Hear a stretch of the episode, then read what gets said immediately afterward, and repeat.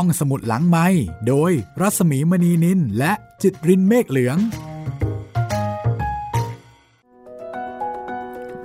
สวัสดีค่ะ ต้อนรับคุณผู้ฟังเข้าสู่รายการห้องสมุดหลังไม้นะคะ เรามากลับมาเปิดทำการที่นี่เช่นเคยค่ะ สวัสดีคุณจิตรินนะคะ สวัสดีพี่หมีครับ กลับมาฟังเรื่องของไอ้ด่างกันต่อค่ะ ไอ้ด่าง ไม่ใช่หมานะคะ ครับ เดี๋ยวจะเข้าใจผิด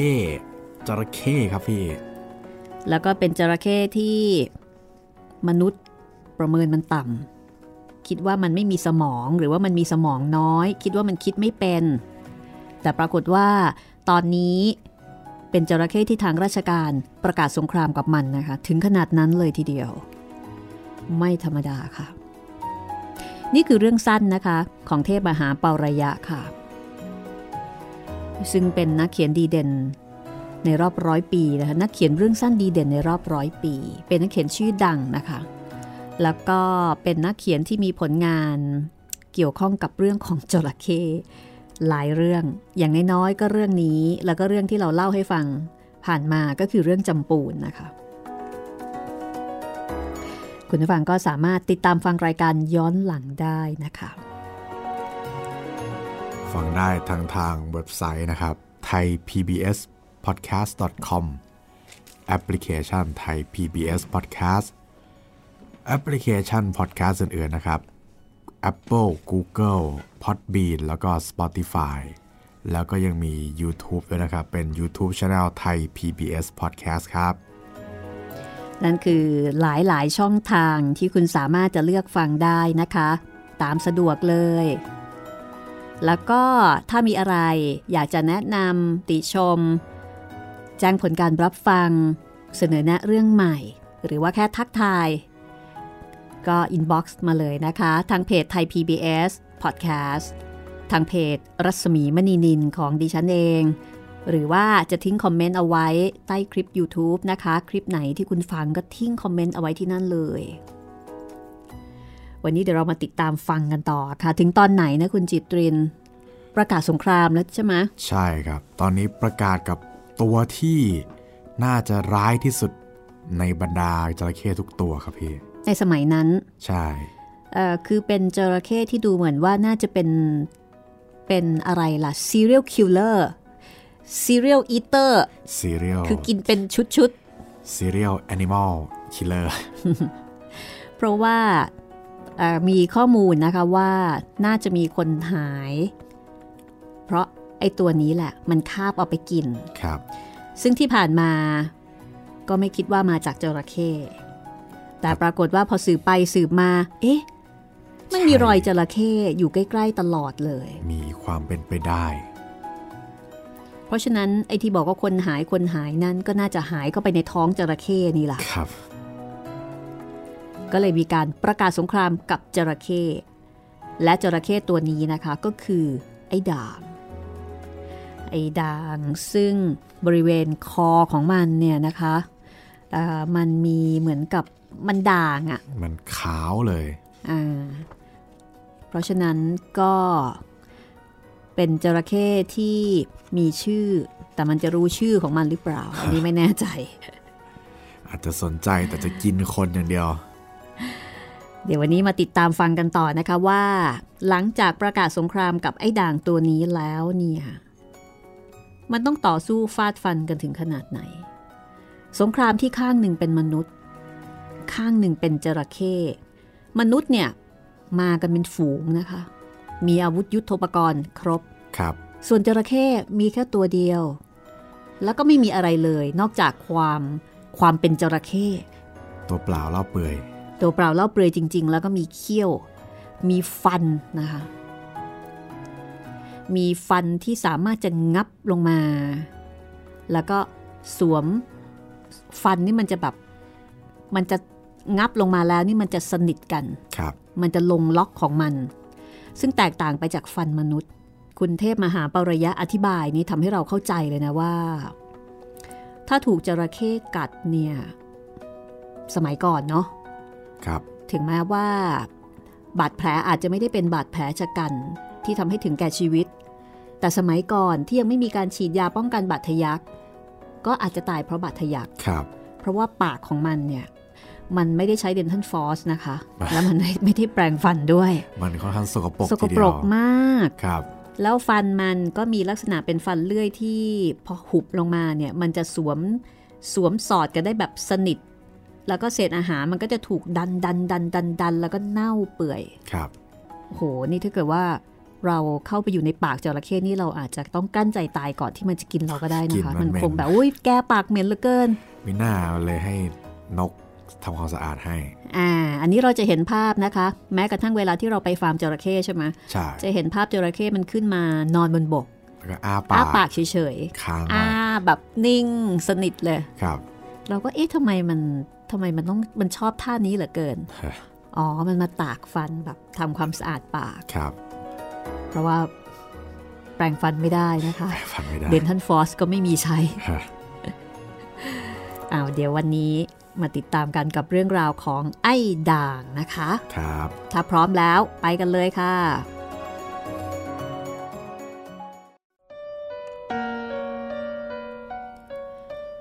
ไอ้ด่าง มันเป็นศัตรูที่คู่ควรกับความฉลาดของมนุษย์ทุกประการ แทบทุกวัน ระหว่าง 10นาฬิกาถึงเที่ยง ไอ้ด่างจะลอยฟ้องอยู่กลางแม่น้ำแต่ลอยขึ้นมาเพียงจะงอยจมูกกับลูกตา พอให้ดูรู้ว่าเป็นหัวของไอ้ด่าง ไม่ใช่จระเข้อื่น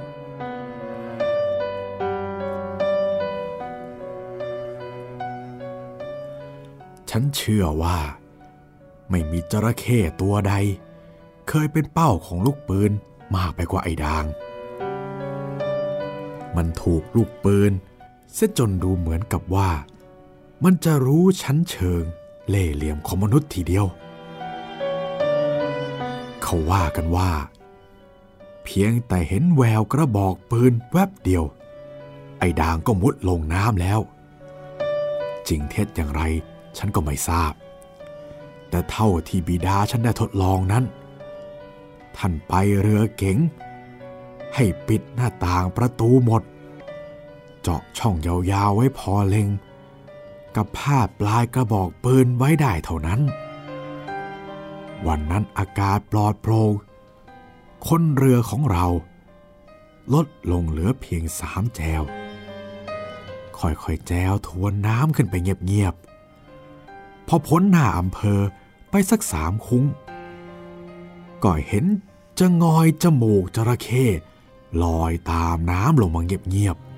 ๆพอจวนได้ระยะปืน เจ้าคนเรือก็บอก มันแหละ หมายความว่าไอ้ดางละ ท่านบิดาฉัน ลั่นไกทันที แต่รุ่งเช้า ก็ลอยฟ้องลงมาอีก เราก็ทำแบบเดิมอีก แต่คราวนี้ พอเข้าจวนได้ระยะยิง มันมุดน้ำเสียทุกที และไม่ยอมให้เข้าใกล้ได้อีกเลย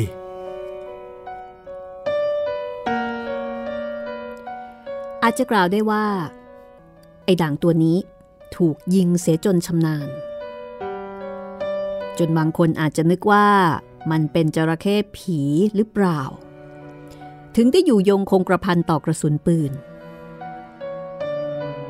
แต่ในความเป็นจริง ถ้าใครเคยล่าจระเข้ในน้ำด้วยปืน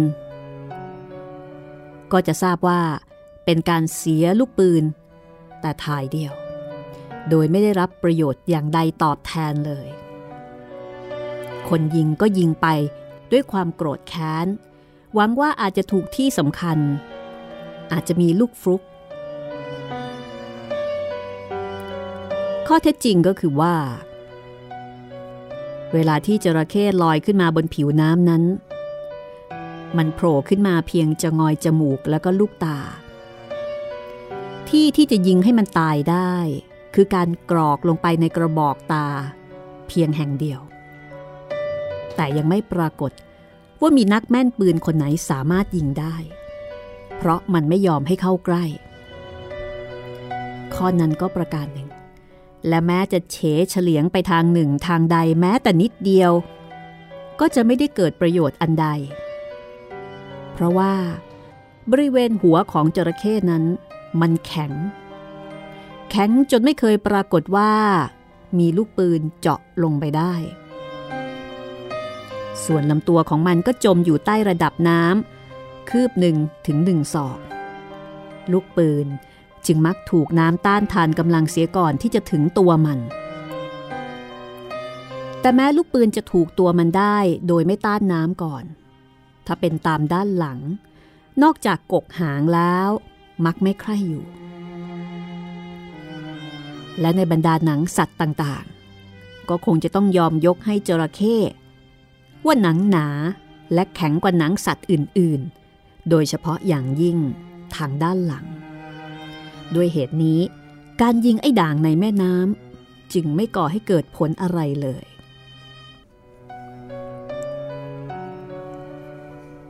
ทางฝ่ายอำเภอ เขาพยายามเสาะแสวงหาที่ขึ้นพิงแดดของมัน เพื่อดักยิงบนบก ซึ่งมีหวังสำเร็จมากกว่าในน้ำเป็นอันมาก แต่ก็ไม่พบมันสักคราวมันเป็นจระเข้ที่แปลก เขาพยายามสะกดรอยตามมัน เพื่อว่าถ้ามันพลัดเข้าไปในคลองย่อมย่อมๆจะได้ใช้เบ็ดราวจับ แต่ก็ไม่ปรากฏว่า มันเคยเข้าไปพักผ่อนหรือกินกุ้งกินปลาในคลองเล็กแควน้อย เหมือนจระเข้อื่นๆ ชาวบ้านเขาเชื่อถือกันว่าจระเข้ที่กินคนแล้ว จะต้องกินตะกาง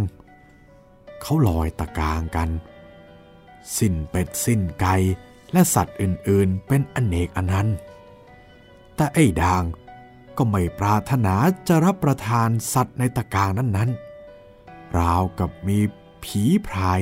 คอยกระซิบบอกมันว่าภัยอยู่ที่ไหนที่ไหน ปีดาฉัน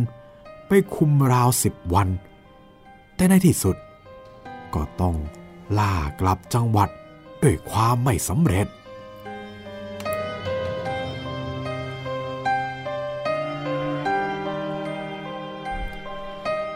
ตะกางที่ว่านั้น หมายถึงเครื่องดักจระเข้อย่างหนึ่ง มีเงี่ยงสองข้างสำหรับผูกเหยื่อลอยน้ำไว้ เพราะฉะนั้น ในการล่อไอ้ด่าง ก็ไม่สำเร็จ วันคืนล่วงไป แรมเดือนแรมปี นานๆ ชื่อไอ้ด่าง ก็โชว์เช้าขึ้นอีก บางทีก็เงียบหายไปตั้งหลายหลายเดือน ตลอดเวลาอันนานนี้ ใครดีใครเก่งทางล่าจระเข้ที่จะไม่ไปทดลองขับเคี่ยวกับไอ้ด่างดูเหมือนจะไม่มี แต่ถึงกระนั้น ไอ้ด่างก็รักษาชีวิตของมันหลบหลีกการจองล้างจองผลาญของมนุษย์ได้ตลอดมา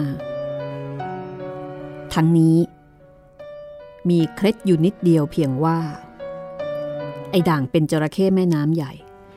หากมันหลงเข้าไปในคูในแควที่ตื้นตัน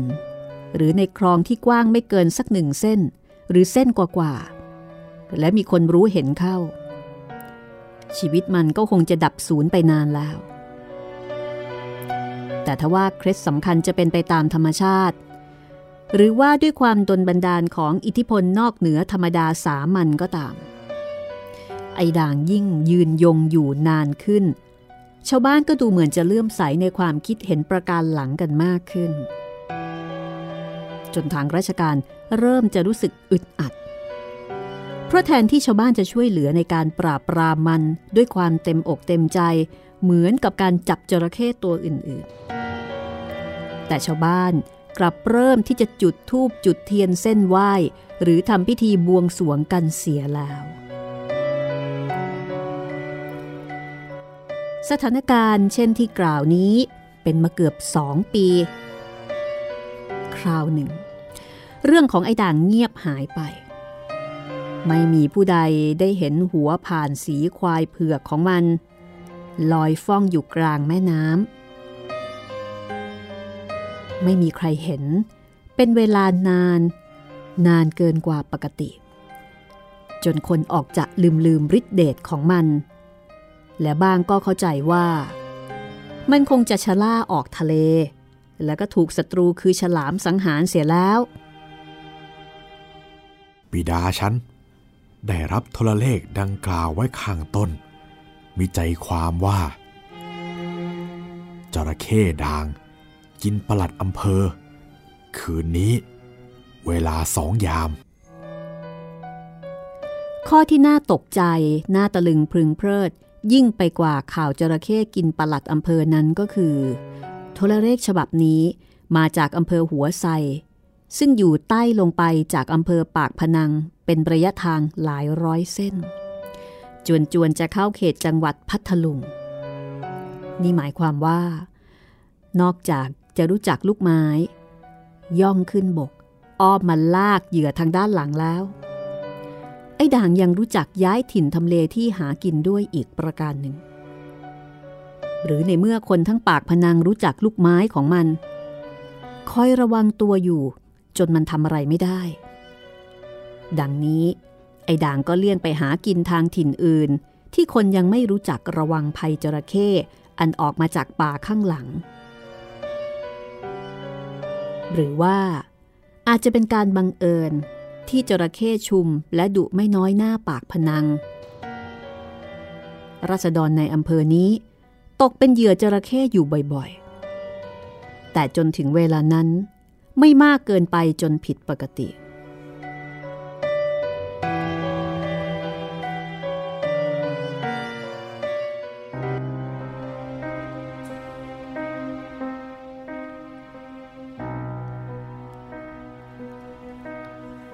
วันนั้น เราออกเรือเดินทางไปหัวไซ และตลอดเวลา เราขบคิดปัญหาข้างบนนี้ไม่ยุติลงได้ ฉันยังจำได้ว่า คืนนั้นเป็นคืนเดือนหงาย พระจันทร์ดวงกลมบริสุทธิ์ส่องแสงอันใสสะอาด อยู่ในท้องฟ้าที่ไม่มีเมฆเรือของเรา ออกปากพยูนเลียบริมทะเล ไปเข้าปากอ่าวปากพนัง แล้วแจวไปตามคลองระโนด สู่ที่ตั้งอำเภอหัวไซตอนดึกระหว่างที่เรือแล่นอยู่ในคลองระโนด อากาศออกจะร้อน เพราะพ้นทะเลเข้ามามากแล้ว และป่าโกงกลางสองข้างคลองค่อนข้างหนาทึบ ฉันนอนในเก๋งไม่หลับ จึงออกมานั่งคุยกับคนแจวเรือหน้าเก๋ง และด้วยแสงจันทร์อันอำไพนั่นเอง ฉันได้เห็นความชุมของจระเข้ยามที่มันออกหากุ้งหาปลากินกันในเวลากลางคืน ดูเหมือนเราแจวเรือฝ่าฝูงจระเข้อยู่ตลอดเวลา เดี๋ยวไอ้ตัวนั้น โบกหางรีบไปทางนี้ อ้ตัวนี้ กระดิกน้ำทื่อเข้ามาอยู่ใกล้ๆ ไอ้ตัวหน้า ลอยขวางเฉย จนหัวเรือเราเกือบจะเกยขึ้นบนตัวของมัน จึงกระดิกกายว่ายหลบเสียนิดหนึ่ง ดูดูก็น่าเพลินทำไมคิดว่ามันเป็นสัตว์ร้าย ที่คอยปองชีวิตเราอยู่ทุกขณะจิต ไออีกตัว คงจะอดอยากปากแห้งมานาน หรือมิฉะนั้นก็เป็นจระเข้สามขนอง มันถึงกับเข้าหนุนเรือเก๋งขนาดห้าแจวของเรา เคราะดีนักที่เป็นเรือใหญ่ เราเพียงรู้สึกคลืดคลืดกระเทือนกระเทือนเป็นครั้งแรก และครั้งเดียวของฉัน ที่ถูกจระเข้หนุนเรือ และฉันเอง ก็ไม่สู้ปรงใจเชื่อสนิทว่าเป็นจระเข้คิดว่าน่าจะเป็นทางจาก หรือกิ่งไม้เสียมากกว่า พิเคราะห์ดู เจ้าจระเข้ไม่น่าจะมีกำลัง หนุนให้เรือลอยหรือเอียงจมล่มได้ เว้นแต่เรือจะเล็กมาก และจระเข้จะใหญ่มาก เพราะกำลังที่บันดาลความเคลื่อนไหวของจระเข้ในน้ำนั้น อยู่ที่หางและกกหางเป็นส่วนใหญ่ ซึ่งใช้ได้กับเพียงโบกสะบัดให้ตัวพุ่งไปข้างหน้าเท่านั้น ตีนของมันนั้นสำหรับจระเข้ที่อยู่ได้ทั้งน้ำจืดและน้ำเค็ม ตีนหน้าเป็นนิ้วนิ้วเหมือนนิ้วมือคน ตีนหลัง มีครีบเป็นพังผืดระหว่างนิ้ว ซึ่งฉันคิดไม่ออกว่า มันจะทำประการใดในการหนุนให้เรือลอยได้ ถ้าเป็นที่ที่น้ำตื้นๆ พอให้หัวหรือหาง จดยันกับดินได้ นั่นก็เป็นอีกเรื่องหนึง่ง หรือมันพุ่งตัวเข้าชนให้เรือเล็กๆ คว่ำหรือพุ่งให้คนบนเรือหล่นน้ำแล้วข้าไปกิน นั่นก็พอฟังได้ อย่างไรก็ดี คนเรือเขายืนยันว่า มันแหละ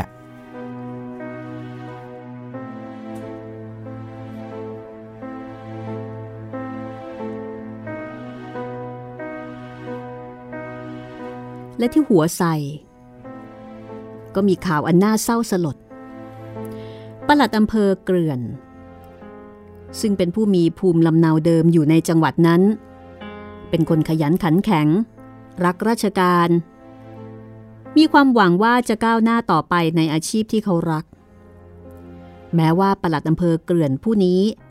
จะเป็นผู้ที่ได้เล่าเรียนมาสูงสมแก่ตำแหน่งหน้าที่ราชการแล้วก็ตาม แต่ก็เป็นคนที่ฝักใฝ่ในวิชาไสยศาสตร์อยู่เป็นอันมาก หรือจะเรียกว่า เคร่งทีเดียวก็ได้ ในบรรดาข้าราชการและขหบดีคอเดียวกัน นอกจากจะมีมากและเป็นอย่างชั้นที่หนึ่งแล้ว ท่านประหลัดผู้นี้ยังรู้จักพิธีปลุกเสกในโอกาสที่ต้องทำเช่นนั้นอีกด้วย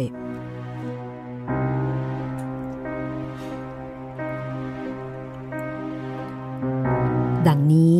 เมื่อคืนก่อน ซึ่งเป็นคืนจันทคราชหรืออาจจะเป็นคืนจันเพน อันจะต้องปลุกเสกพระเครื่องตามตำรานั้น ท่านประหลัดตั้งพิธีกรรมที่บ้านของตน ซึ่งอยู่ข้างครอง ดังที่ได้เคยทำมาเสมอๆทุกโอกาส พิธีนี้เสร็จสิ้นลงด้วยการเอาพระเครื่อง ทั้งหมด พร้อมด้วยตัวผู้ประกอบพิธีลงแช่น้ำเพื่อความขลังและสิริสวัสดิ์พิพัฒน์มงคล ท่านประหลัดได้ปฏิบัติเช่นนี้นับครั้งไม่ถ้วน จนกระทั่งคืนอันเป็นวาระสุดท้าย ตัวท่านประหลัดได้ขึ้นมาพ้นน้ำแล้ว มือกำลังประคองพานพระเครื่อง เท้าหน้ายันอยู่บนตลิ่งมั่นคงแล้ว เท้าหลังกำลังลอยสูงห่างจากพื้นน้ำศอกเศษเมื่อหัวจระเข้ผ่านสีควายเผือก อ้าปากพ้นผิวน้ำขึ้นมางับขาหลังของท่านประหลัด แล้วก็ลากกลับลงใต้ผิวน้ำหายลับตาไป ต่อหน้าลูกเมียและญาติมิตรไม่ต่ำกว่าสิบคน ซึ่งอยู่ห่างกันไม่เกินหนึ่งวา แต่ก็ไม่อาจช่วยอะไรได้ มันเกิดขึ้นอย่างรวดเร็วฉับพลันนัก เป็นอีกครั้งหนึ่ง ที่มีการตั้งกองใหญ่ปราบจระเข้มีการลอยตะกาง ซึ่งเป็นเครื่องดักจระเข้ คอยแอบยิงบนบก เอาเบ็ดราวลอบจับตามคูแควและคลองแคบๆ มีการทำลายจระเข้ตั้งแต่ตัวเล็กๆ ขนาดสองศอกเศษ พอทำร้ายคนได้ จนถึงขนาดสองวากว่าๆเสียก็หลายตัว ตัวใดที่ได้ศพ ก็มีการผ่าออกดู ว่าในกระเพาะจะมีเศษอวัยวะของคน เศษผ้า ปอยผมหรือกระดูก บางตัวก็มีสิ่งที่กล่าวแล้ว แต่เก่าแก่เกินกว่าจะเป็นของประหลัดเกลื่อน แต่สำหรับเจ้าจระเข้หน้าสีผ่านควายเผือก ไม่มีใครพบผ่านแม้แต่วี่แวว หรือข่าวคราวของมันอีกเลย มันจะเป็นตัวเดียวกับไอ้ด่างปากพนัง หรือว่าเกิดมีไอ้ด่างใหม่มาแทนไอ้ด่างที่หายไป ก็ยังเป็นข้อที่ทุ่มเถียงกันอยู่ แต่ส่วนมากคิดเห็นว่าน่าจะเป็นตัวเดียวกัน เพราะว่ารูปร่างและขนาด เท่าที่สอบปากคำได้จากญาติของประหลัดเกลื่อนตรงกันอย่างหนึ่ง ความห้าวหาญในการแสวงเหยื่อ และการที่รู้จักเก็บตัว เวลาภัยมาใกล้ตัว ก็ดูเหมือนว่า จะเป็นสิ่งที่ เป็นลักษณะเฉพาะของไอ้ด่างปากพนังตัวเดียวเท่านั้น ครั้นแล้ว ก็เป็นอีกครั้งหนึ่ง ที่ทุกคนต้องล่าถอยกลับจังหวัด ด้วยความรู้สึกว่ายังเอาชนะไอ้ด่างไม่ได้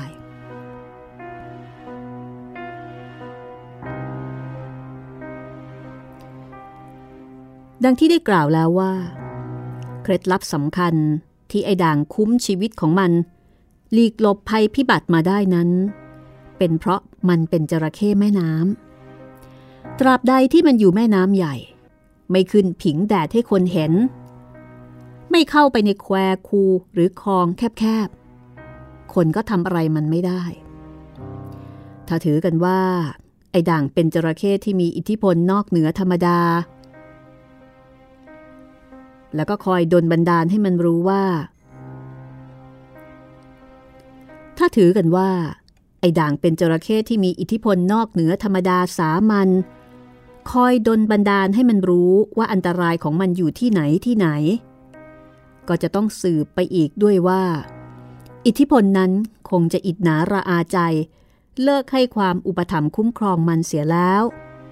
มันจึงได้กำเริบเสบสาร ถึงกับละเมิดเคล็ดสำคัญที่กล่าวนี้เสีย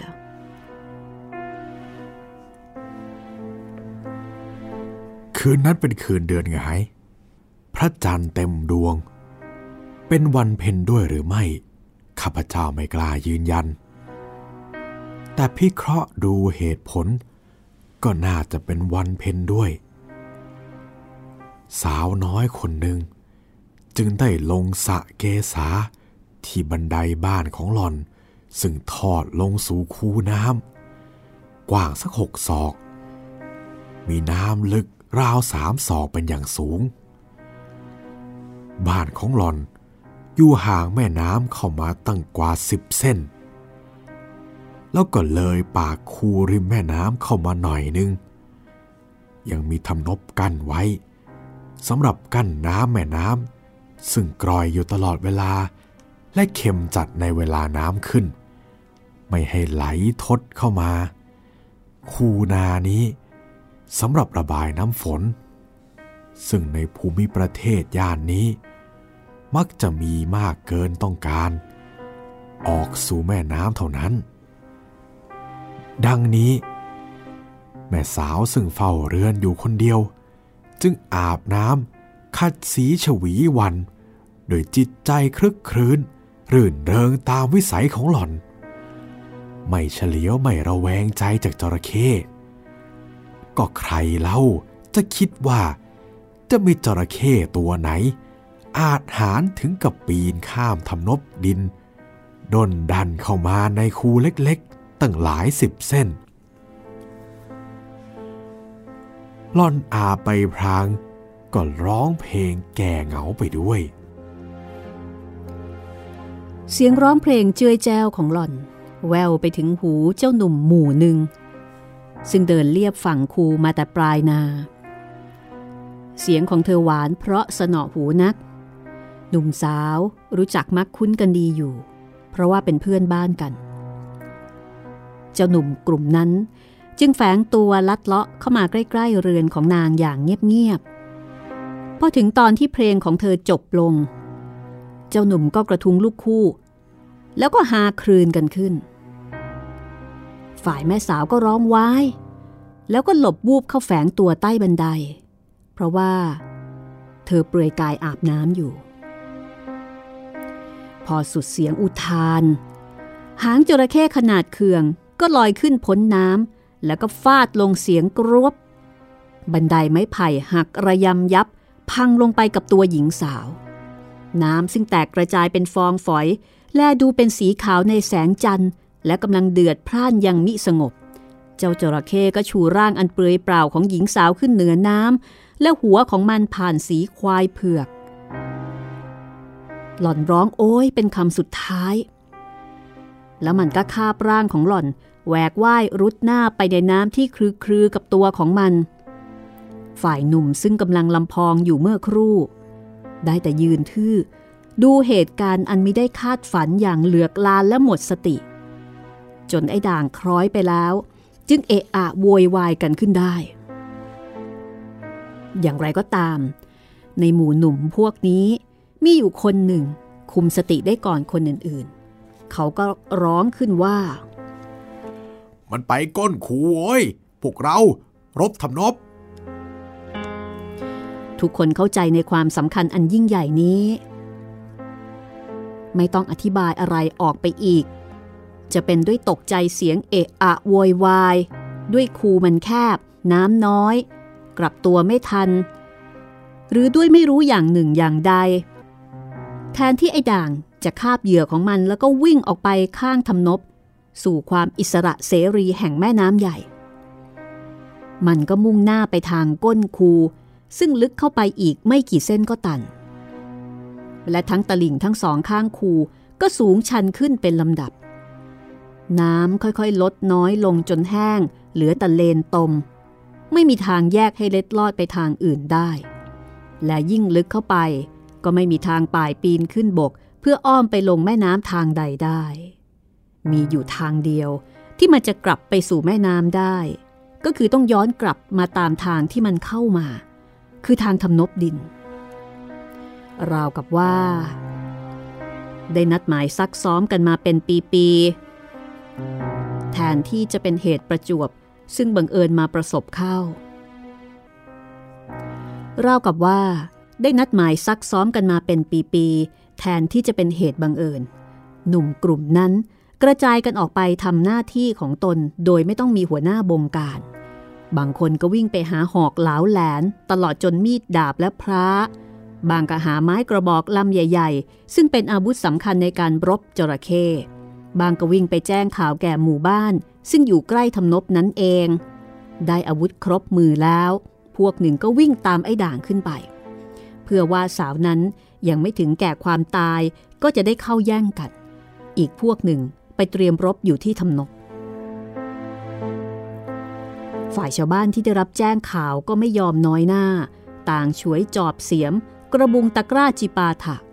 สักแต่ว่าเป็นเครื่องมือที่พอจะโกยทรายได้ มาช่วยกันตกแต่งส่งเสริมทำนบให้มั่นคงแข็งแรงยิ่งขึ้น เด็กเล็กหญิงชาย ตลอดจนผู้แก่ผู้เฒ่าดูเหมือนจะยกกันมาทั้งหมู่บ้าน ช่วยกันขุด ช่วยกันโกย ช่วยกันกระทุ้ง กระทุ้งไม้หลักปักกระทู้ด้วยความเต็มอกเต็มใจไม่เห็นแก่เหน็ดเหนื่อย ไม่รังเกียจเกียงงอนในกัน ทุกคนรู้ว่า ตลอดเวลาอันยาวนาน ซึ่งไอ้ด่างมีชื่อโด่งดังมานี้ ครั้งนี้เป็นครั้งแรกที่มันหลวมตัวเข้ามาอยู่ในภาวะที่มนุษย์ได้เปรียบ และทุกคนตั้งใจแน่วแน่ว่า จะไม่ยอมให้มันรอดพ้นไปทำร้ายมนุษย์อื่นได้อีกเป็นอันขาด ทุกคนทำงานที่มีผู้เสนอให้ทำทุกคนรู้ว่าขณะนั้นแพงปานประหนึ่งชีวิตตน และเขามิได้คาดคะเนการกันผิดเลย เพราะว่าในเวลาเพียงชั่วโมงกว่าๆมันก็มา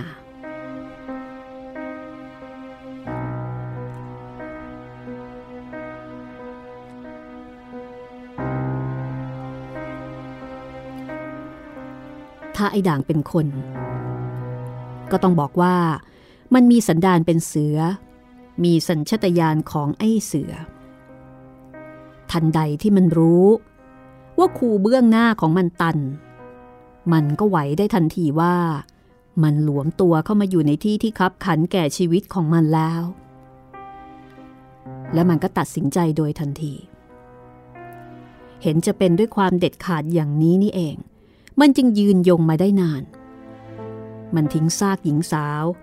ซึ่งขณะนั้นสิ้นใจแล้ว แล้วก็กลับตัวปรีออกสู่ทำนบอย่างสุดฝีเท้าและกำลังกกหางของมัน พวกหนุ่มที่ตามหลังมันไป เล่าว่า เมื่อตอนที่สวนกับมันนั้น มันมาด้วยความเร็ว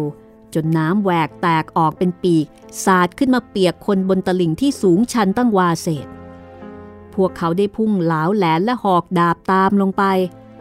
แต่เพราะตลิ่งชันจึงไม่ปรากฏว่าระคายเคืองอะไรมัน เพียงแต่ยิ่งเพิ่มกำลังแรงให้มันเร่งหนีเอาชีวิตรอดยิ่งขึ้นเท่านั้น ส่วนพวกที่ช่วยตกแต่งและเตรียมรบอยู่ที่ทำนบ ได้เห็นอาการมาอย่างห้าวหาญของมัน ภายใต้แสงจันทร์อันสุกสกาวนั้น และพวกชาวบ้าน ก็คงจะไม่ลืมภาพที่เห็นกันได้ง่าย ๆ เสียงน้ำที่แตกแยกออกเป็นปีกดังอู้ซ่า บอกให้รู้ตัวมาแต่ไกล และทั้งๆทที่มันเห็นได้ดี ว่าคนมีอาวุธครบมือ คอยรบกับมัน ทั้งบนทำนบและปีกสองข้าง ไอ้ด่างจะชะลอความเร็วสักนิด ยับยั้งสักหน่อยก็หาไม่ มันกลับเร่งฝีเท้า ตรงดิ่งสู่กลางทำนบ และพอได้ระยะ มันก็อ้าปากขึ้นสุดตัว นี่เป็นความผิดพลาดประการที่สองและสุดท้าย เพราะว่าขณะที่มันยังลอยอยู่ในอากาศ ปากกำลังอ้าทาง ไม้กระบอกขนาดใหญ่ทั้งล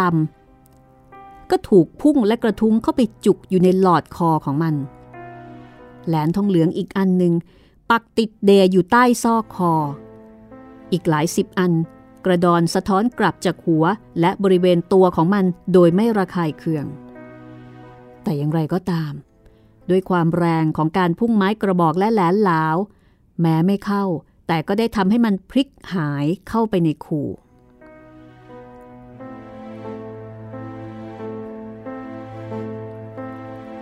ตามธรรมดานั้นจระเข้ไม่ว่าจะใหญ่เพียงใด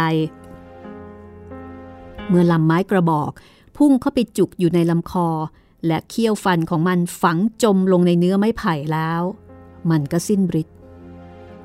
แต่ไอ้ดาง ก็แสดงให้เห็นตลอดมาว่า มันไม่ใช่จระเข้ธรรมดา จึงไม่ยอมรับนับถือว่าไม้ไผ่เพียงลำเดียวที่จุกอยู่ในคอนี้ จะเป็นสัญญาณอวสานแห่งชีวิต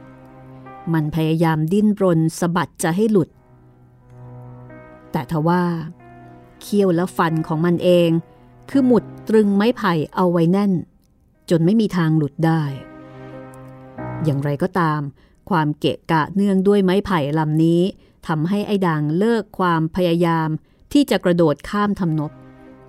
มันกลับปีนขึ้นทางปีกด้านหมู่บ้าน พยายามจะแหกแนวแหลนหลาวและดาบ แต่มันก็ถูกฟันถูกกระทุ้งจนกลิ้งตกตะลิ่งลงไปนับครั้งไม่ถ้วน แต่ไอ้ด่างก็ไม่ยอมลดละ พอตั้งตัวได้ มันก็ต้องปีนป่ายขึ้นไปให้เขาฟันทาง กระทุ้ง จนย่อยยับแทบเป็นริ้วๆ จนหมดแรง หมดลม แล้วก็ซบอยู่ณข้างคูอันมีน้ำแดงฉาน ด้วยเลือดของมันนั่นเอง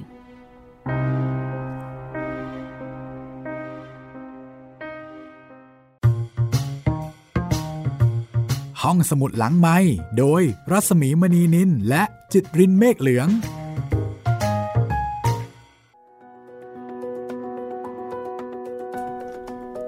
ในที่สุด ไอ้ด่างก็ต้องแพ้มนุษย์วันยังค่ำนะคะครับ แม้ว่าจะลากมนุษย์เอาไปกินมาแล้วหลายคนก็ตาม คราวนี้ก็เรียกว่า ล้อมปราบพระเว โอ้โห เหมือนกับปราบมหาโจรใช่ อะไรทำนองนั้นเลยนะครับ เพราะว่าคนเนี่ยมากันเป็นกองทัพ มากันเป็นสิบแต่ว่าจระเข้มันก็สู้สุดฤทธิ์ครับ แล้วก็ไม่น่าเชื่อนะว่า แม้กระทั่งคูคลองเล็กๆ ที่อยู่ห่างจากปากแม่น้ำมันก็ยังมาเข้าไปได้ใช่แล้วใครจะไปคิด คือถ้าเกิดว่าบ้านเราอยู่ห่างจากแม่น้ำไกลขนาดนั้นนะคะครับ แล้วก็มีคูน้ำที่กั้คนล้ายๆ กับอยู่เป็นด้วยคูระบายน้ำอะครับแล้วน้ำมันก็ไม่ได้ลึกมากเขาบอกลึกประมาณสามศอกครับ เหมือนกับต่างจังหวัดเขาจะเรียกเป็นท้องร่องอะไรอย่างเงี้ยนะครับใครจะไปคิด ว่าจะต้องมานั่งระวังจระเข้ใช่ไหมใช่พี่มันก็ต้องนั่งอาบน้ำแบบสบายอืมๆโอ้โห สุดๆเลยทีเดียวนะคะสำหรับจระเข้ตัวนี้ครับ ไม่ทราบว่าคุณผู้ฟังฟังแล้ว มีความคิดความเห็นอย่างไรนะคะ ก็แนะนำติชมเข้ามาได้นะคะ กับเรื่องนี้ค่ะ จากการนำเสนอของห้องสมุดหลังไม้กับเรื่องสั้นที่ชื่อว่าดงจระเข้ซึ่งเขียนในแนวกึ่งกึ่งๆเรื่องสั้นกึ่งกึ่งๆ สารคดีนะคะ อันนี้อันนี้น่าจะเป็นเรื่องจริงที่เกิดขึ้นครับ เป็นวีรกรรมของเออไอ้ด่างไอ้ด่างปากพนังมั้งด่างปากพนัง อืมเอ่อ ค่อนข้างร้ายกาจและก็น่าหวาดเสียวทีเดียวนะคะครับ โชคดีมากนะที่เอ่อเราไม่ได้อยู่ในยุคสมัยของไอ้ด่าง ถ้าอย่างนั้นเวลาจะอาบน้ำแต่ละทีนี่ก็ต้องมองซ้ายมองขวา เสียวสนหลังตลอด ว่าตายแล้วมื้อนี้ฉันจะกลายเป็นดินเนอร์ของจระเข้หรือเปล่าเนี่ย เอาละค่ะ คุณผู้ฟังคะ ในช่วงเวลาที่เหลืออยู่นะวันนี้ เดี๋ยวก็จะมีเรื่องอื่นๆ มาเปลี่ยนบรรยากาศบ้างนะครัคะผมค่ะจากคลิปเสียงนะ ที่คุณผู้ฟังเนี่ยส่งมาร่วมสนุกกับกิจกรรมอ่านดีอันดังกับห้องสมุดหลังใหม่ ซึ่งคุณจิตรินได้คัดเลือกเอามาแล้ว ใช่แล้วครับอ่าเดี๋ยวให้คุณจิตรินอธิบายให้ฟังนะคะว่า วันนี้เราจะได้ฟังเรื่องไหนยังไงบ้างคะโอ้วันนี้คัดเลือกมาเป็น วันแรกครับ น่าจะมาจากคุณซันเดย์ครับจำชื่อได้เลยอืมเป็นคนคนเดียวนะตอนนี้ครับที่ค่ะส่งข้อมูลส่งทุกอย่างมาได้ถูกต้องครบถ้วนหมดนะครับเออคือหมายถึงว่ามีคนส่งมาหลายท่านอ่าปะใช่ครับประแต่มาณว่าสี่ห้าท่าน แต่ว่าส่งมาไม่ครบตามกติกาที่เราได้ตั้งเอาไว้ ใช่ครับ ตอนนี้ก็ผมส่งอีเมลไปสอบถามข้อมูลเพิ่มเติมแล้วครับ ค่ะ แต่ว่าตอนนี้ก็มีคุณซันเดย์นั่นแหละครับ ที่ค่ะส่งข้อมูลมาครบทุกอย่าง คือส่งกันบ้านครบ ใช่ครับพี่ แล้วก็ครบทุกอย่างแถมมีหลากหลายแนวด้วยครับอืมีตั้งแต่แฟนตาซี มีเรื่องผี แล้วก็มีเอ่อหนังสือน่าจะเป็นหนังสือแนวๆให้กำลังใจอะไรประมาณนี้ด้วยครับ อืม ค่ะ มีทั้งหมด 4 เรื่องครับพี่สี่เรื่องเลยนะคะ ครับ อ่าถ้าอย่างนั้น เดี๋ยววันนี้ค่ะ ลองเปลี่ยนบรรยากาศ ให้คุณผู้ฟังได้ร่วมจัดห้องสมุดหลังไมค์กับเรานะคะ ครับ โดยการเล่า อ่าน หนังสือ เรื่องนั้นเรื่องนี้แบบสั้นๆ เหมือนกับเป็นออเดิร์ฟเป็นออเดอร์ฟครับ อ่า เป็นออเดิร์ฟเป็นน้ำจิ้ม เป็นตัวอย่างนะคะ พอจะให้รู้ว่า เออ เราจะเจออะไรบ้างในหนังสือเล่มนี้อ่าเล่มนี้มันมีแบบนี้ ถ้าถูกใจก็ไปตามหาอ่านต่อได้เลย ครับ คุณจิตริน โอเคค่ะถ้าอย่างนั้น เดี๋ยวเรามาฟังกันเลยนะ ครับผมเอ่อคุณ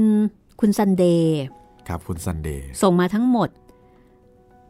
สี่เรื่องครับค่ะพี่เรามาเริ่มที่เรื่องนี้กันก่อนดีกว่า อยากฟังเรื่องนี้ก่อนเลย เรื่องอะไรครับพี่ เรื่องเล่าผี เรื่องเล่าผีโหไม่ใช่เล่าของผีนะ เรื่องเล่าผี เรื่องเล่าผี ฟังเรื่องผีกันก่อนครับฟังเรื่องจระเข้มาแล้ว เอาให้แบบว่านะ กลัวจระเข้แล้วมากลัวผีกันต่อกันแล้วกันครับให้สุดๆไปเลยจัดเต็มจัดหนัก เอาละถ้างั้นเดี๋ยวเราไปฟังกันเลยค่ะคลิปแรกจากคุณซันเดย์นะคะ กิจกรรมอ่านดีอันดังกับห้องสมุดหลังใหม่ เรื่องเล่าผีค่ะหนัง สือเรื่อง เรื่องเล่าผี เรื่องผีในลิฟต์ที่ทำงาน นบเพิ่งเรียนจบมาใหม่ ๆ แล้วได้เข้าทำงานในออฟฟิศแห่งหนึ่งย่านสาทรซึ่งเป็นของเพื่อนสนิทของพ่อ นบตั้งใจทำงานเป็นอย่างมากในวันแรก เพราะอยากให้อาที่เป็นเพื่อนของพ่อรู้สึกดี ในช่วงเวลาพักกลางวันนั้น พี่ๆที่ออฟฟิศ ก็ได้ทำการรับน้อง โดยเล่าว่าออฟฟิศนี้ผีเฮี้ยนนะทำงานไหวหรอ อย่ากลับดึกนะน้อง ระวังเจอ น้องใหม่หลายคนอะเจอกันอะถึงกับลาออกเลยนะน้อง โดยเฉพาะในลิฟต์ที่มีผู้หญิงชอบออกมาหลอกตอนสี่ห้าทุ่ม แต่นบก็ไม่ได้กลัวอะไร เพราะคิดว่าพี่ที่ออฟฟิศแกล้งตนเอง พอตกกลางคืนทุกคนก็ทยอยกลับกันหมด แต่นบ พยายามทำความเข้าใจกับงานและเร่งทำงานให้เสร็จ พอรู้อีกทีก็สี่ทุ่มแล้ว แต่ยังเห็นพี่ที่ทำงานคนหนึ่ง เปิดไฟทำงานอยู่ พี่คนนั้นเงยหน้ามาถามนบว่าทำงานยังไม่เสร็จหรอ ให้ช่วยอะไรไหม นบ ก็ดีใจที่มีคนให้ปรึกษางาน และถามถ่ายรายละเอียดอื่นๆ จนรู้ว่าพี่คนนี้ชื่อโจ้ทำงานมาได้แล้วเจ็ดปี ทั้งสองคนช่วยกันทำงานจนเสร็จ เวลาก็ล่วงเลยไปถึงห้าทุ่ม จึงเก็บของกลับบ้านกัน นบและพี่โจเดินมาถึงหน้าลิฟต์และกำลังจะลง พี่โจนึกขึ้นได้ว่าลืมของเลยให้นบกลับไปก่อน นบกดลิฟต์ลงมา ตึกชั้นนี้มีทั้งหมด 30 ชั้น นบทำงานอยู่ชั้นที่ 16 นบกดลิฟต์ลงไปชั้นหนึ่ง ระหว่างลิฟต์กำลังลงนั้น นบได้กลิ่นเหม็นมากในลิฟต์และรู้สึกถึงความเย็นสันหลัง ลิฟต์ลงมาถึงชั้น 14 ก็เปิดออก และค้างอยู่อย่างนั้นสักพัก นบนึกถึงเรื่องผีที่พี่ๆในออฟฟิศเล่า ยิ่งกลัวมากขึ้น จนลิฟต์ลงมาถึงชั้น 12 เปิดอีกครั้งและได้กลิ่นรุนแรงกว่าเดิม นบรู้สึกได้อย่างชัดเจนว่ามีบางอย่างอยู่ด้านหลังของนบ จนลิฟต์ปิดอีกครั้งและลงมาถึงชั้น8นบรู้สึกได้ว่ามีอะไรบางอย่างจับที่คอและได้กลิ่นอย่างรุนแรง ขนทั่วตัวของนบลุกชันขึ้นมาทันที นบตัดสินใจสวดมนต์และหันไปดูแต่ไม่พบอะไร จนลิฟต์เปิดที่ชั้นหนึ่งนบรีบวิ่งไปที่รถ พอขึ้นรถนบหันไปดูที่ลิฟต์เห็นผู้หญิงชุดขาวยืนอยู่ในลิฟต์ที่ยังเปิดค้างไว้อยู่ ตอนนั้นที่นบมั่นใจว่าว่าโดนเข้าแล้วแล้วรีบขับรถออกกลับบ้าน วันรุ่งขึ้นนบเล่าให้พี่ที่ทำงานฟัง คนในที่ทำงานตกใจอย่างมาก และบอกนบว่าอย่ากลัวนะ วันแรกนบก็เจอสองเด้งเลย พี่โจ้ตายมาสักพักแล้ว หัวใจวายตายในที่ทำงาน นบมาทำงานแทนพี่เขาส่วนผีผู้หญิง คือแฟนเจ้าของตึกที่ฆ่าตัวตายในลิฟต์ หนังสือเรื่อง อันนี้คือคลิปแรกนะคะแหมฟังเพลินเลยครับ เดี๋ยวนะไอตอนท้ายๆนี่คุณจิตริน ตกลงพี่โจนี่แกตายเหรอ ใช่ครับพี่เจอผีสองตัวอ๋อพี่โจนั่นตายไปแล้วใช่โอ้ครับเวรกรรม เจอผีพี่โจกับอ๋อเจอผีผู้หญิงอ๋อที่ว่ามาช่วยทำงานนั่นคือ คือผีผีพี่โจครับ แล้วผมชอบความแบบ มีการใส่ซาวเอ็กโคเออใช่แบบโอ้โหเฮ้ยอันนี้ได้เลยบรนะรยากาศมาเต็ม ได้เลยได้เลยเดี๋ยวนะ ครับเอ่อคุณคุณซันนี่ครับคุณซันเดย์เอ้ยคุณรับซันเดย์คุณซันเดย์บอกว่าเหตุผลที่เลือกอ่านหนังสือทุกเล่ม ทุกเล่มที่เลือกมา เพราะว่าอยากลองอ่านหนังสือหลาย ๆ แนว และอยากฝึกฝนทักษะการอ่านของตนเอง อยากลองทำงานในสิ่งที่ไม่เคยทำเพราะหนูเองก็ไม่มีความมั่นใจในการพูดเลยขอบคุณนะคะ เออ แต่ว่าคลิปเมื่อกี้นี้เนี่ย มีฟิลลิ่งมีอารมณ์แบบมีมีผมว่าใช้ได้เลยนะครับพี่ คือได้ในหลายเล่าเรื่องผีนี่โอเคเลยๆหลายๆด้านนี่ได้เลยอืมโอเคครับโอเค ทีนี้ลองมาฟังอีกเรื่องหนึ่งนะคะครับเรื่องนี้เทพแห่งสายลมค่ะ เทพแห่งสายลมอ่าอะไป เรื่องเทพแห่งสายลม ผมเป็นนักเรียนชั้นมต้นที่ต้องส่งตัวเองเรียนหาปากเลี้ยงท้องตัวเอง ในสิ่งแรกที่เรียกว่า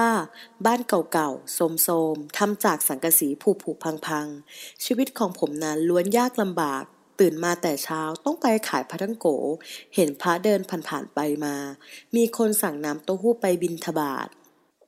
เรียนเสร็จตกดึกก็ต้องขายน้ำเต้าหู้ประทังชีวิต การที่องค์น้อยเห็นพระเทศธรรมะ ให้ศีลให้พรทุกวันทำให้องค์น้อยคิดถึงความตายอยู่ทุกลมหายใจ ด้วยความคิดที่บริสุทธิ์ วันนี้ก็เป็นอีกหนึ่งวันที่ต้องไปเรียนตามปกติ แต่ขณะกำลังเดินไปเรียนนั้น ด้านหน้าของผมมีรถบรรทุกสิบล้อ สายไปสายมาอย่างน่ากลัว ดูเหมือนคนขับจะไม่อยู่ในสภาพที่เต็มร้อย ด้วยความเร็วของรถบรรทุกที่วิ่งมาด้วยความเร็ว 120 กิโลเมตรต่อชั่วโมงทำให้ผมไม่สามารถหลบรถบรรทุกได้ทัน จึงโดนชนเข้าอย่างจังร่างของผมเละทันที วิญญาณของผมลอยหลุดออกมา ผมมองร่างของผมที่เละอยู่กับพื้น โดยมีรถบรรทุกขับหนีไปอย่างเลือดเย็น น่าแปลกที่ผมกลับไม่รู้สึกอะไรเลยกับความตายของตนเอง มนุษย์ถึงคาดของเจ้าแล้ว จงตามข้ามา ผมหันไปมองร่างของอีกฝั่งลอยอยู่บนฟากฟ้า ในชุดผ้าคลุมสีดำถือเคียว นั่นคือยมทูตนั่นเอง แล้วผมจะลอยยังไงล่ะ นี่กะไม่ให้เสียใจกับความตายของตนเองเลยใช่ไหมฮึฮึชีวิตของโอ่งน้อย ชื่อของเจ้าประหลาดดีแท้ ชื่อโอ่งน้อยงั้นเหรอ เจ้าไม่มีกายเนื้อแล้ว อย่ายึดติด เพียงแค่คิดเจ้าก็ลอยได้แล้วยมทูตตนนั้นไม่รอฟังอีกฝ่าย ลอยนำหน้าไปอย่างรวดเร็ว โอ่งน้อยคิดเพียงแค่นั้น ร่างกายก็ลอยขึ้นมาสะเฉยๆ ร่างของเด็กหนุ่มมอต้น ลอยตามยมทูตไปอย่างสบายๆ ใครจะรู้ จากวันนี้ชีวิตวันธรรมดาของโอ่งน้อยต้องแปลเปลี่ยนไปตลอดกาล ยมทูตพาโอ่งน้อยวนเวียนอยู่ตามโรงพยาบาล น่าแปลกที่นอกจากวิญญาณของโอ่งน้อยแล้วล้วนใช้เคียวดูดวิญญาณเข้าไปทั้งสิ้น มีเพียงโอ่งน้อยที่ลอยตามมาต้อยๆ ราวกับลูกหมาตัวหนึ่ง แววตาสดใส มองนู่นมองนี่ไปมาอย่างน่าสนใจ ก่อนจะเปยตาไปมองยมทูตทำไมท่านถึงไม่ดูดวิญญาณผมล่ะครับ เพราะเจ้าไม่มีความคิดที่จะหนีความตายเหมือนคนพวกนั้นยังไงล่ะโอ่งน้อย คนเราเกิดมาไม่พ้นความตายแล้วทำไมผมต้องหนีมันด้วยล่ะ โอ่งน้อยตอบกลับไปอย่างไร้เดียงสา แต่ตอบคำนั้นเอายมทูตเกิดรอยยิ้มเล็กน้อยภายใต้ผ้าคลุมก่อนจางหายไป โอ่งน้อยกลับสังเกตไม่ทัน เพราะทุกๆคนไม่ได้มีความคิดบริสุทธิ์เหมือนเจ้า ใครๆก็ต่างกลัวตาย ใครๆก็ต่างกลัวความตายกันทั้งนั้น ต่างกันกับเจ้าที่คิดถึงความตายอยู่ทุกวินาที องค์น้อย และด้วยบุญบารมีที่มาจากชาติก่อนทำให้เจ้าเป็นคนในจำนวนน้อยและน้อยมากๆ เจ้าคิดถึงเรื่องพวกนี้และปรงมันได้ ร่างของยมทูตมีแสงเจิดจ้า องค์น้อยได้แต่ตาลอย ฟังคำของยมทูตเบื้องหน้า และนิ่งไปสักพัก ทันใดนั้น ร่างขององค์น้อยบังเกิดแสงสว่างเจิดจ้า องค์น้อยหลับตา ด้วยดวงตาเปี่ยมไปด้วยความปลื้มปิติยินดี ไรซึ่งเมฆหมอกแห่งความทุกข์ ร่างกายผันเป็นกายทิพย์ใสดุดแก้ว สว่างเจิดจ้าราวกับแสงตะวัน เพียงแต่ไม่แสบตา ขอบคุณท่านมาก ๆ ท่านยมทูต ร่างขององค์น้อยกลายเป็นแสงหายไปตามฟ้า โดยมียมทูตตนนั้นก้มหัวทำความเคารพอย่างนอบน้อมอยู่ ก่อนที่ยมทูตจะทำงานต่อไปอย่างไม่มีวันเหน็ดเหนื่อยทำงานไปชั่วกาลนาน ท่านจะได้เกิดใหม่ยังสถานที่ที่ท่านปรารถนา องค์น้อย ไม่สิ ท่านเทพแห่งสายลม ทันใดนั้นมีสายลมพัดเบาๆราวกับกระซิบหยอกล้อกับยมทูต เทพแห่งสายลม เรื่องนี้ชื่อว่าเทพแห่งสายลมสรุปว่าโอ่งน้อยนี่เป็นเทพแห่งสายลม กลับมาเกิดอะไรแบบนี้หรือเปล่าครับพี่ ฟังแล้วงงๆเหมือนกัน ใช่ครับ อาจจะต้องเขาอาจจะอยากให้เรางงเพื่อให้ไปอ่านเองแต่ก็เป็นแนวแบบตื่นเต้นนะ มีเรื่องของยมทูต เออคุณคุณซันเดย์อ่านโอเคเลยนะ ครับ อ่านโอเคเลยทีเดียว แล้วก็มีการทำเสียง แตกต่างระหว่างยมทูต แล้วก็องค์น้อยใช่ไหมใช่ครับพี่คนอะไรชื่อองค์น้อย น่ารักจริง ๆ องค์น้อย มีแอคโคด้วยนะ ใช่ครับอ่าเอ่อตอนนี้นะคะ มีอีกสองเรื่องนะคะสองเรื่องครับพี่อืม จะทันไหมนี่ เดี๋ยวเอาไว้ตอนต่อไป มาฟังอีกสองเรื่องก็แล้วกันค่ะ ได้เลยครับผมมันก็คือความรักนะ อันนี้ฉีกไปอีกแนวหนึ่งนะครับ แล้วก็อยู่กับทุกข์ให้เป็นสุขโอ้โหอันนี้ชื่อเรื่องก็ก็น่าสนใจนะ เกี่ยวกับความสุขและความทุกข์เลย เออ มีหลายแนวจริง ๆ ค่ะ ครับ เอาละคุณผู้ฟังคะก็เป็นสีสันของรายการ คือหลังจากที่เราสองคนเนี่ยเล่าให้คุณได้ฟังมาตลอดเลยนะคะ ทั้งเล่าทั้งอ่าน แล้วก็พยายามที่จะนำเสนอเรื่องนั้นเรื่องนี้หลาย ๆ แนว ตอนนี้เราเนี่ยขอผันตัวเองมาเป็นผู้ฟังบ้างครับหลับตาฟังคุณคุณเล่าให้ฟังบ้าง สนุกดี แล้วก็น่ารักดีด้วยนะคะ ครับ ยังส่งมาได้ไหมเนี่ยคุณจิตริน ส่งมาได้เรื่อยๆเลยครับพี่ ค่ะ มาช่วยกันจัดรายการห้องสมุดหลังใหม่นะคะ ครับ อ่า ค่ะ ก็เดี๋ยวทวนกติกากันอีกนิดนึงนะคะ ได้เลยครับผม ก็อย่าลืมนะครับ ส่งไฟล์เสียง เป็นนามสกุลเวฟหรือ MP3 มาก็ได้นะครับ หรือว่าถ้าแปลงไฟล์หรือส่งไฟล์มาไม่ได้จริง ๆ ก็เขียนบอกผมมาสักนิดนึงเออแปลงไม่ได้นะรบกวนผมแปลงให้หน่อยอะไรแบบนี้ค่ะ แล้วก็อย่าลืมนะครับสำคัญมาก เขียนชื่อนามสกุลภาษาไทย เขียนเหตุผลที่เลือกหนังสือเล่มนั้นๆนิดนึงนิดนึงครับ นิดเดียวแล้วก็ถ่าย รูปของผู้อ่านกับหนังสือมาด้วยนะครับ คู่กัน ถ้าเป็นอีบุ๊กก็เปิดในโทรศัพท์มือถือแล้วถ่ายมาก็ได้ครับผมค่ะ คือคืออันเนี้ยพอฟังแล้วก็อยากรู้นะว่า เรื่องเล่าผีกับเทพแห่งสายลมเนี่ยนำมาจากหนังสือเรื่องอะไรรเราจะได้นำมาอ้างอิงได้ถูกว่าเรื่องนี้ตัดตอนบางส่วนมาจากพ็อกเก็ตบุ๊กเรื่องนั้นเรื่องนี้คนเขียนเป็นคนนี้เราจะได้ให้เครดิตนะคะให้ข้อมูลเผื่อว่าคุณผู้ฟังที่ฟังอยู่ อยากอ่านต่ออะ ฟังใช่แล้วก็แบบเฮ้ยเฮ้ยน่าสนใจอาจจะได้ไปตามอ่านต่อได้นะคะ ครับ อืมก็เป็นการช่วยประชาสัมพันธ์หนังสือ แล้วก็ทำให้คนอ่านหนังสือกันเยอะๆ มากขึ้นด้วย แล้วก็ของรางวัลนะคะ ก็จะเป็นกระเป๋าผ้าพับได้ เป็นกระเป๋าพับ ครับ อ่า สวยมาก น่ารักมากนะคะ ของไทย PBS ค่ะอืมใบเบอร์เรอร์เลยนะคะ เดี๋ยวสำหรับคุณ ซันเดย์นะครับ เดี๋ยวจะค่ะติดต่อกลับไปอีกทีนะครับ เพื่อขอที่อยู่ส่งของรางวัลไปให้นะครับ อ๋อ ยังไม่ได้ส่งที่อยู่มา ยังครับผมอืมดิฉันฝากไว้นิดนึงนะคะ คุณผู้ฟังเขาปกติเนี่ยอ่าคิดว่าคุณคุณที่ไม่ได้มีอาชีพในเรื่องของการใช้เสียงเนาะก็คงจะใช้มือถือในการอัดเสียงครับก็ใช้มือถือนี่แหละค่ะ มือถือที่เป็นสมาร์ทโฟนตอนเนี้ยไม่ว่าจะเป็นยี่ห้ออะไร มันจะมีมันจะมีไอ้ฟีเจอร์อัดเสียงอยู่แล้ว อัดเสียงจากมือถือเลยนะคะ หาที่เงียบๆหรือถ้าเกิดไม่อย่างนั้นเนี่ยเข้าไปนั่งในรถก็ได้รถยนต์เนี่ยค่ะครับ เงียบใช้ได้เลย แล้วก็อัดมาแล้วก็ส่งมาให้คุณจิตรินนะคะ ง่ายๆเลยค่ะ ครับผมค่ะ เอาละวันนี้หมดเวลาแล้วนะคะสำหรับตอนต่อไป ไปฟังเรื่องลูกชายสรั่งโตค่ะ สรั่งโต ไม่ใช่ฝรั่งนะครับ สรั่งโต ลูกชายสรั่งโต อ่า แล้วก็แถมท้ายมันคือความรัก อยู่กับทุกข์ให้เป็นสุขของคุณซันเดย์ที่ส่งมาร่วมรายการกับเรานะคะ ครับ เอาละวันนี้เราสองคนลาไปก่อนค่ะ สวัสดีครับ สวัสดีค่ะ ห้องสมุดหลังไม้โดยรัสมีมณีนินและจิตรินเมฆเหลือง